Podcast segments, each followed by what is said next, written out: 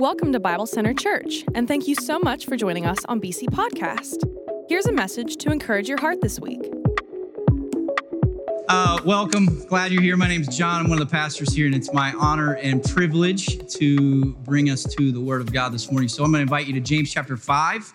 James chapter five in your Bibles, Bible apps, whatever it is that you use uh, to read the Bible. James chapter five. While you're doing that, just a couple comments on what you just saw. Camp uh, is a big deal. So I was a student pastor in the at the beginning of my career, and that was the week that I would not trade for anything else. The impact that you could get in one week of camp was worth almost the entire year uh, of ministry. It is a huge, huge deal, and so many life th- things that deal with life change happen in camp, at camp. And so we have a great partner in Alpine, about an hour from here, and we get to go there and do all of the fun stuff that they offer.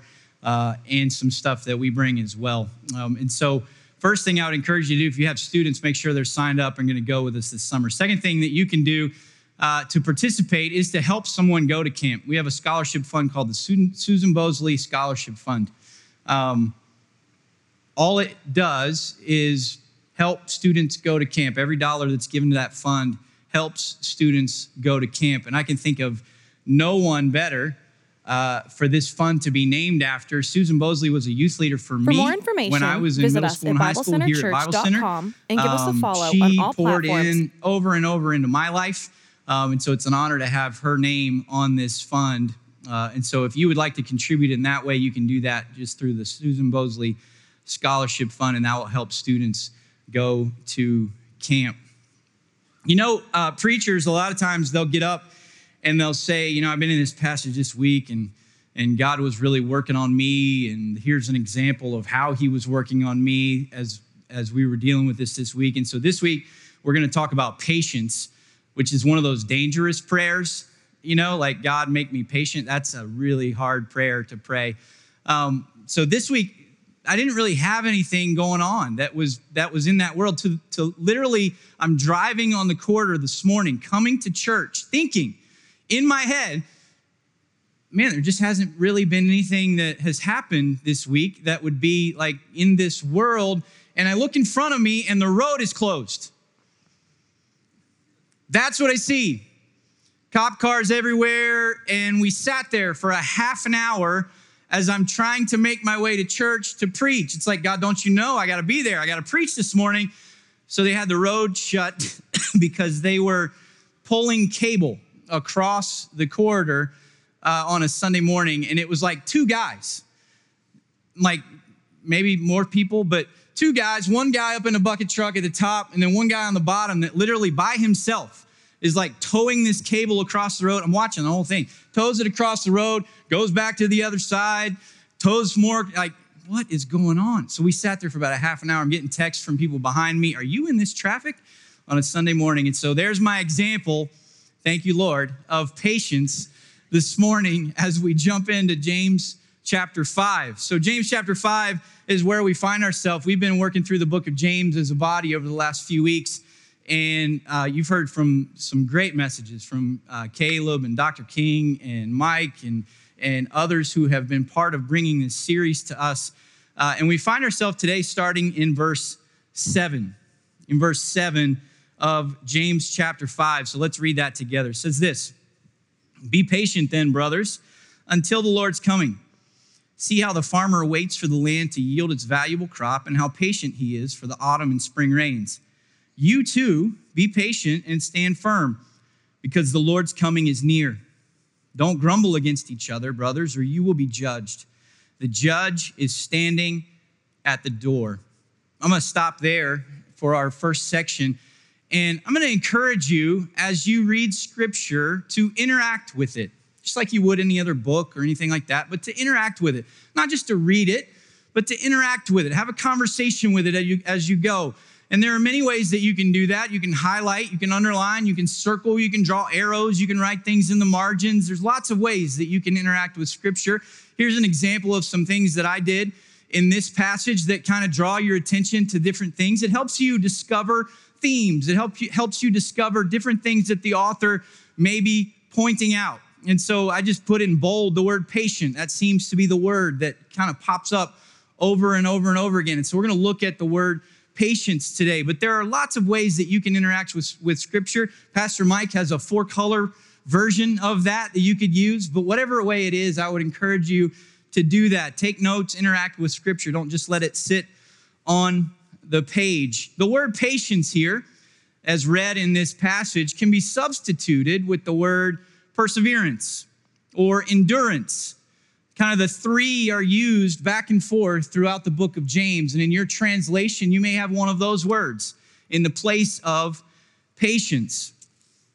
James here at the end of his letter is circling back to a theme that he introduced at the very beginning. Flip back just a couple of pages to James chapter one. James chapter one, the very beginning of his letter. Go to verse two. It says this, "Consider it pure joy, my brothers, whenever you face trials of many kinds, because you know that the testing of your faith develops perseverance or patience." Then he says, "Perseverance must finish its work so that you may be mature and complete, not lacking anything." At the beginning of the, the letter that James has written, he is basically presenting to us the reality of suffering. He's saying, in this world, you will suffer. It's part of living on a broken earth. You will suffer. But he says, count it all joy when you do, because it's actually evidence that God is working on your life. It's actually evidence, it's proof that God is working on your life when you suffer.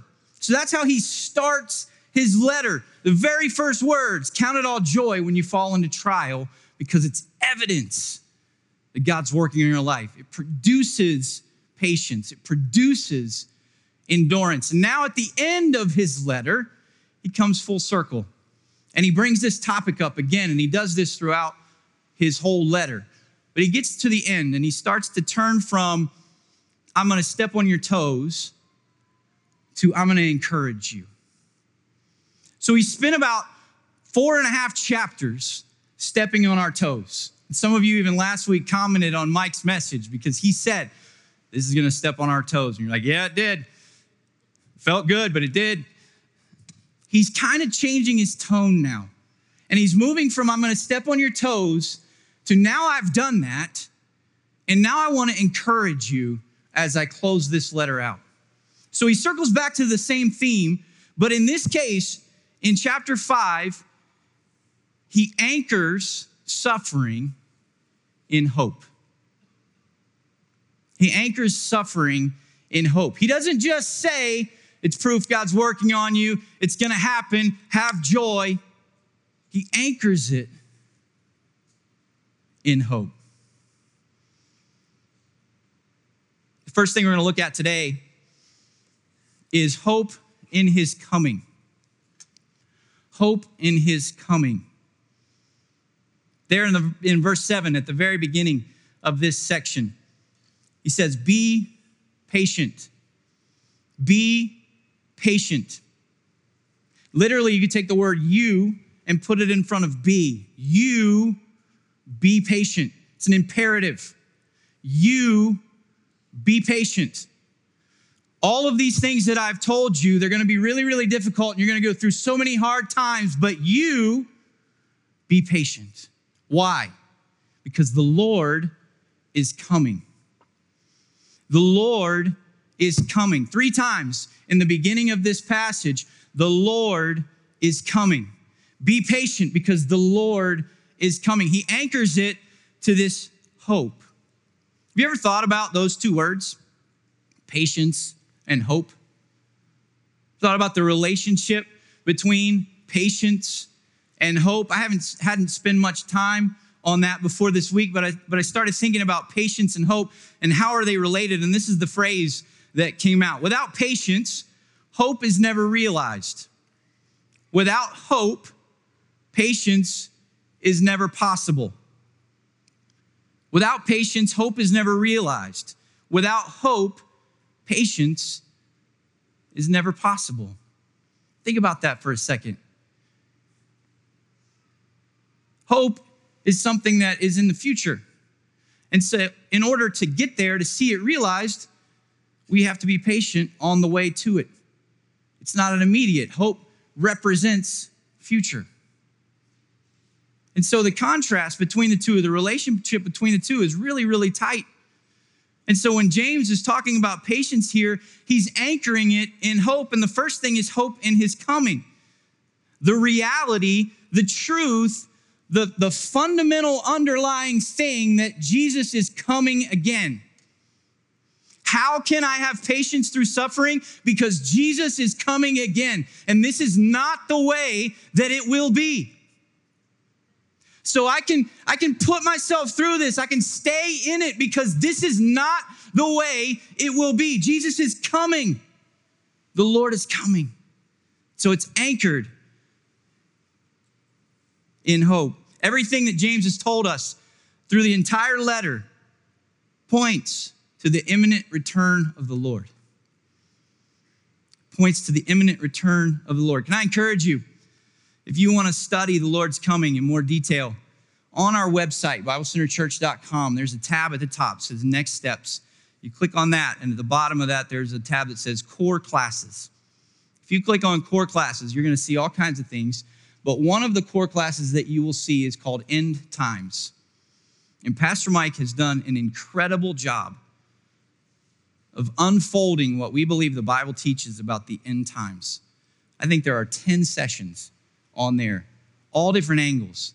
And as Christians, as people who follow Jesus and have hope in the Lord's coming, we should almost be bathing in the reality of the Lord's coming.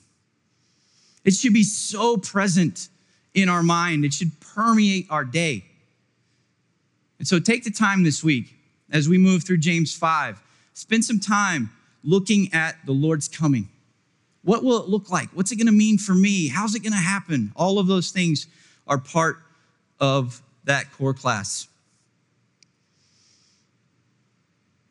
Rooting ourselves in the fact that God's going to make all things new, including us, gives us strength for patience. You know, the Christian journey we've summed up, and I'm going to grab these two things here real quick. The Christian journey we've summed up in ten words, ten words. We talk about God creates, sin breaks, Jesus saves, Jesus transforms, and God restores. That would be what we call the gospel. So if you think about the narrative of Scripture from, from Genesis all the way to Revelation, you could sum that up in ten words. And now, obviously, explanation underneath those ten words. But ten words. Moves you through the whole narrative of Scripture. James primarily is speaking about the moment of salvation. Right here, Jesus saves, to the moment God restores. What is between those two? Let me hear you. Somebody said it. Jesus transforms. Okay, it's the squiggly line. All right, so this is Jesus saves, and this is God restores. I'm going to get some help from a couple friends here for just a second, and we're going to illustrate this journey. So the book of James, the letter of James, is written to people who are on this journey, who are in this journey of Jesus transforming. Paul would call it sanctification. Okay, it's the moment I come to Christ until the moment I eventually meet him. All of the things in between. How God is changing my life. So we're all on this journey. So Brian's on this journey, and he's just getting started. Lord love him. It's right there. And Mary Beth's on this journey, and we all know she's a little bit ahead of Brian, even though she plays keys and he plays guitar. So we're all on the journey, and you can put yourself up there somewhere, and you see that line. It's a squiggly line. It's not a one step forward, two steps forward, three steps forward. It's all over the place. We have some good seasons. We have some bad seasons. That's the journey. Jesus transforming us. So James in the context of hope in his coming, picks out one thing. One thing that can destroy that hope. Let's look back in the passage real quick.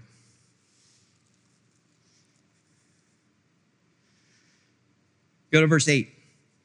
You too, be patient and stand firm, because the Lord's coming is near. Then verse nine, don't grumble against each other, or you will be judged. The judge is standing at the door.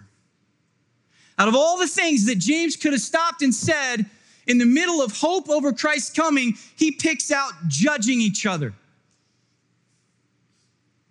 Why? Why would he elevate that to be the thing that he says is going to ruin this process that's taking place in our life? It's going to ruin this move from salvation to meeting God, this transformation that God wants to do in my life. Why does he pick out that? Well, let's say Mary Beth decides that she's about had enough of Bryant and his electric guitar playing. We have no use for electric guitar players anymore, because you cannot play keys the way that I play keys, right? And so she decides she's going to take a moment out of her life to judge him for his lack of ability in this area. What happens in that moment? Well, the first thing is she takes the place of God. Maybe she's assuming that, that God's busy that day and needs her help, and that Bryant doesn't have the Holy Spirit living in him, and so she needs to step in and be that person. So she takes the place of God. She makes herself God. The second thing she does when she does that is she stops her own growth. So in order to do this, she's got to turn around and look at him.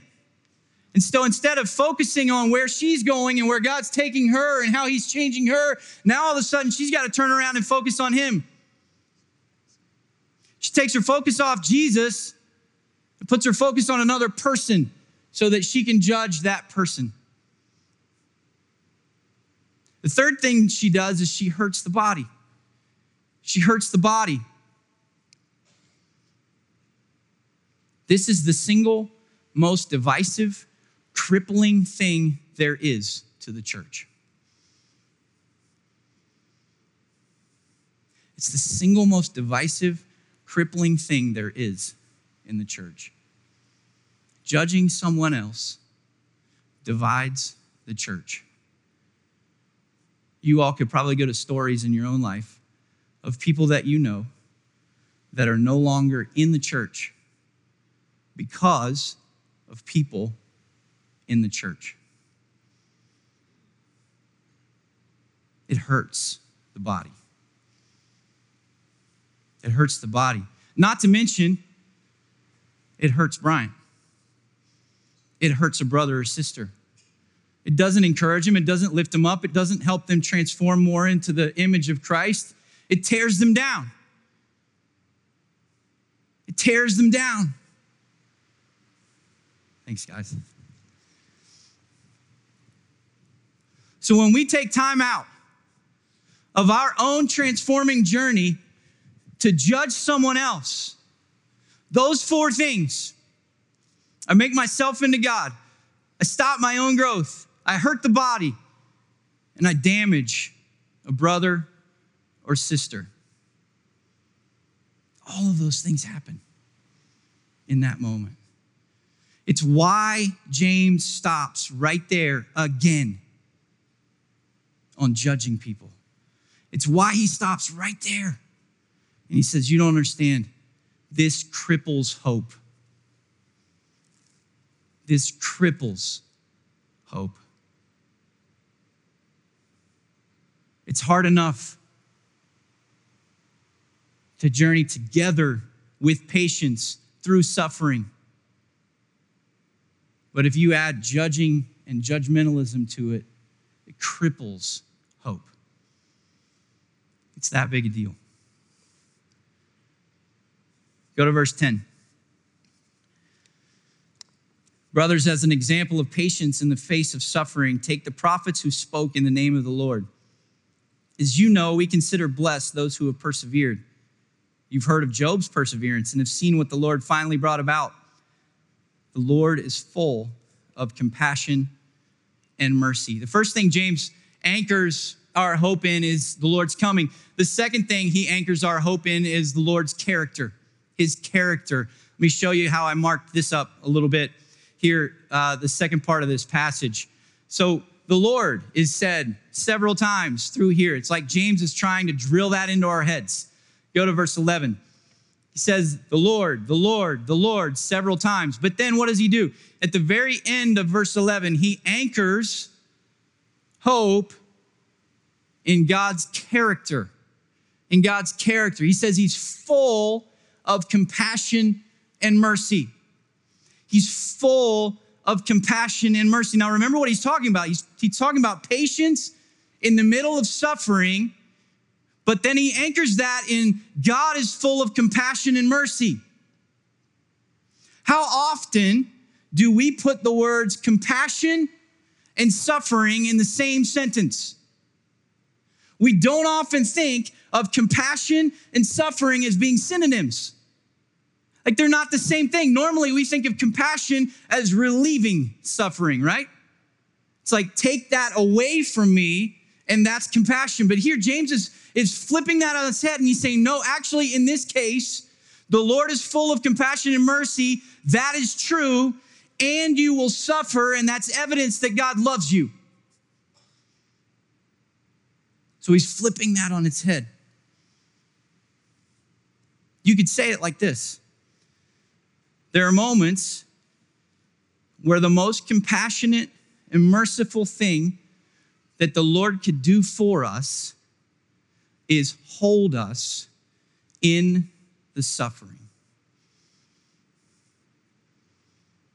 The most compassionate and merciful thing that the Lord could do for us is hold us in the suffering. Let me define hold. Hold, like wrap his arms around us and give us a hug. Let's see, it's gonna be all right. You're going to make it. And all of us have done that at some point or another. He's the God of comfort, hold. But there's another side to that. There's also the hold that means keep us in the suffering. The most compassionate thing and merciful thing that he could do is hold us in the suffering. Let me give you two examples. So when I was a young dad, first daughter was eight weeks old, eight weeks old. And Emily, my wife, had just gone back to work for the first time. Um, and we get a phone call from my mother-in-law. She gets a phone call from my mother-in-law that says, Allison has a fever of one hundred and four as an eight-week-old. Well, I had read the manual on babies, so I knew exactly what to do, and so I sprung into action. No, they don't give you one of those. Um, one hundred and four seems bad, right? Like for anybody, much less an eight-week-old. And so panic has hit the King household. So we go to the doctor, and the doctor sends us to the hospital, and we go to the hospital and they're running tests and they're doing all kinds of stuff trying to figure out what has spiked this fever. And we're in the hospital for a week. But the, the moment that sticks out to me is when the nurse comes in at the very beginning, when we're, we're just getting there. And she comes in to me and literally, I mean, first child, eight weeks old, was just learning that her arm won't pull off if I put a shirt on her. Like, I mean, we're just in that case, like scenario at this point, okay? So the nurse comes in and says, I need you to follow me to this other room. Okay, I don't know what I'm doing. I didn't know enough to expect bad things at that point. Um, yes, I'm coming, let's go. Um, whatever you need. So we go to this other room and there's a table there and the nurse looks at me and she, and she says, so she's too little to put I Vs in her arms or her legs because her veins haven't developed yet. And so with infants, we put an I V needle in their head, because that's where the best vein is. And she looks at me like dead serious, and she says, Dad, I'm going to need you to hold her down. Some of you guys are going right there with me right now. You're like, oh yeah, been there, done that. So in the hospital, I held my daughter down while they hurt her.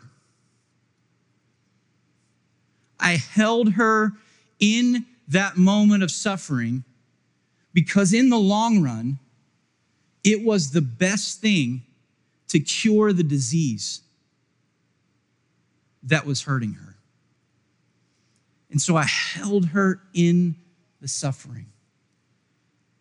So there are moments where you're crying out for relief and God is saying, no, you don't understand. The best thing for you right now is for me to hold you in the suffering, in the sickness, in the disease, in the loss. I'm gonna hold you in it,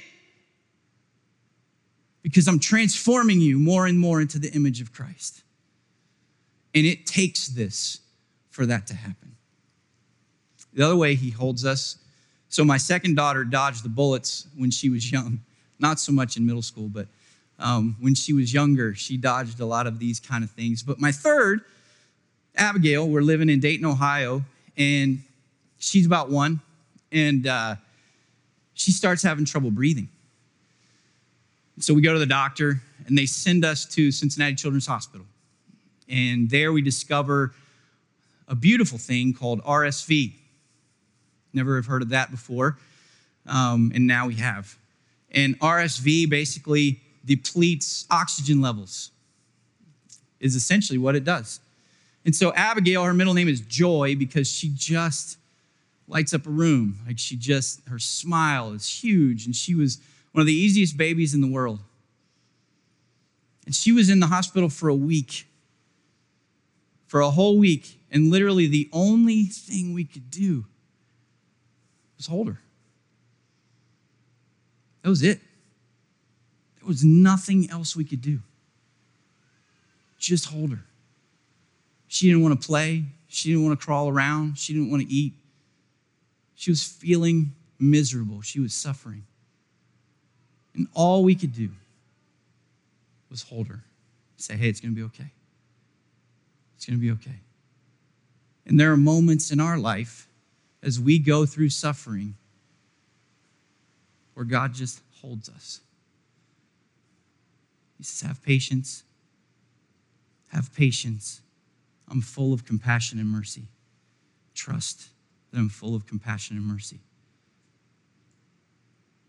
So hold us in the suffering can be hold us in the suffering, or it can be hold us in the suffering. Both are true, and both are anchored in his compassion and mercy. Both are evidence of his compassion and mercy in our life. You know, as Americans, we're not fans of that kind of thing, because that's a that's a waiting game in a lot of ways. Um, that's something that we have to sit in. And we like destination games. How do I get to the end? How do I fast forward to the end? I even find myself when I'm watching a show that's not particularly good, I don't know if you do this, but literally I'll fast forward to the end just so I know how it ends and then go on to something else. Instead of sitting there for, you know, half an hour watching this show that it's all right, but I really know what, I want to know how it ends. We are destination people. Everything that we do is built around destination. How do I get there from my career to build to, to putting a puzzle together? Everything's getting to completion. That's what we want. And this is a this is a patience is not a completion thing. Patience, patience is an on-the-way thing. It's a journey thing. James says, look at Job. Go back to our passage here. Verse ten, brothers, as an example of patience in the face of suffering, take the prophets who spoke in the name of the Lord. As you know, we consider blessed those who have persevered. You've heard of Job's perseverance and have seen what the Lord finally brought about. The Lord is full of compassion and mercy. James says, look at Job. Look at Job. So let's look at Job. Job had arrived in every sense of the word. Job was the definition of success. If you looked up success in the dictionary in that time of the, of the world, you would find a picture of Job. Like, he epitomized success. He had it all. The money, the houses, the wealth, the family, the cars, whatever they were then. Like, he had all of it, like all of that. All of physical, material things Job had. Fame, he had it. But then in addition to that, Job also had the spiritual side. He had the spiritual side. Let's look and see what God says about Job in Job chapter one. He says this, "Then the Lord said to Satan, have you considered my servant Job? There is no one on earth like him. He is blameless and upright, a man who fears God and shuns evil." Job had the physical side, and God said he was blameless and upright. He had the spiritual side. He had arrived in every version of the, of the word. If Job was in this timeline of Jesus transforming, he's standing like right here. Blameless and upright. God said that about Job. So then what happens? He loses everything. All of it. Over the next few verses, you see houses on fire, fields on fire, family is dying, wealth is gone, friends forsake him, wife gets mad at him, like on and on and on and on it goes. You think it can't pile on anymore, it piles on more. On and on and on it goes. And let's pick up in verse twenty of chapter one in Job. All of that has just happened. And then it says this, "At this, Job got up and tore his robe and shaved his head. Then he fell to the ground in worship." He fell to the ground in worship. He just lost everything. The amount of suffering that this man just went through was immense, and he fell to the ground in worship. And he said, "Naked I came from my mother's womb, and naked I will depart. The Lord gave, and the Lord has taken away. May the name of the Lord be praised." How could Job do that? Because he was anchored in the character of God. Even in the middle of suffering, of immense suffering, he was anchored in the fact that God is full of compassion and mercy. And the physical wavered, but the spiritual did not. There was a foundational truth that carried him through. God's character. He's good. He's compassionate. He's merciful. The Lord gives, and the Lord takes away. Blessed be the name of the Lord. In closing, we're going to go to Hebrews chapter twelve. Let's see the example of Jesus.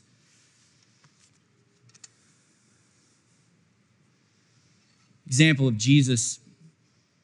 The writer of Hebrews says this in verse one. "Therefore, since we are surrounded by such a great cloud of witnesses, let us throw off everything that hinders and the sin that so easily entangles. And let us run with perseverance or patience or endurance the race marked out for us, fixing our eyes on Jesus, the pioneer and the perfecter of faith, because he did." Catch this. Because he did. "For the joy set before him," the hope of the future, "for the joy set before him, he endured the cross." He had patience, he had perseverance through the cross, scorning its shame, and is now sat down at the right hand of the throne of God. How do we as a church, how do we individually journey through suffering? We maintain our hope in the Lord's coming.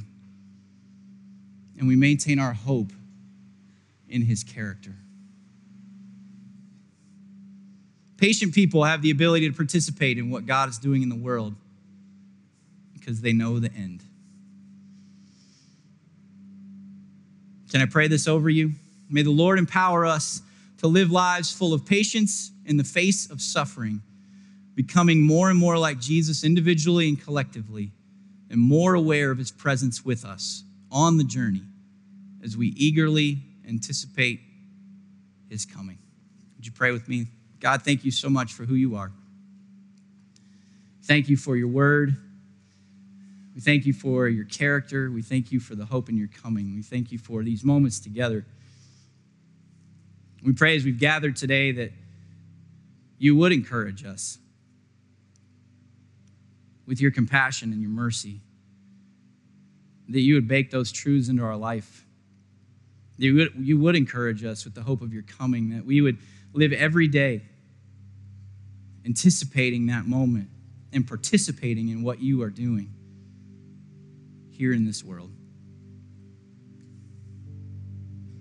We praise you for who you are, for what you do. In Jesus' name, amen. For more information, visit us at bible center church dot com and give us a follow on all platforms at Bible Center.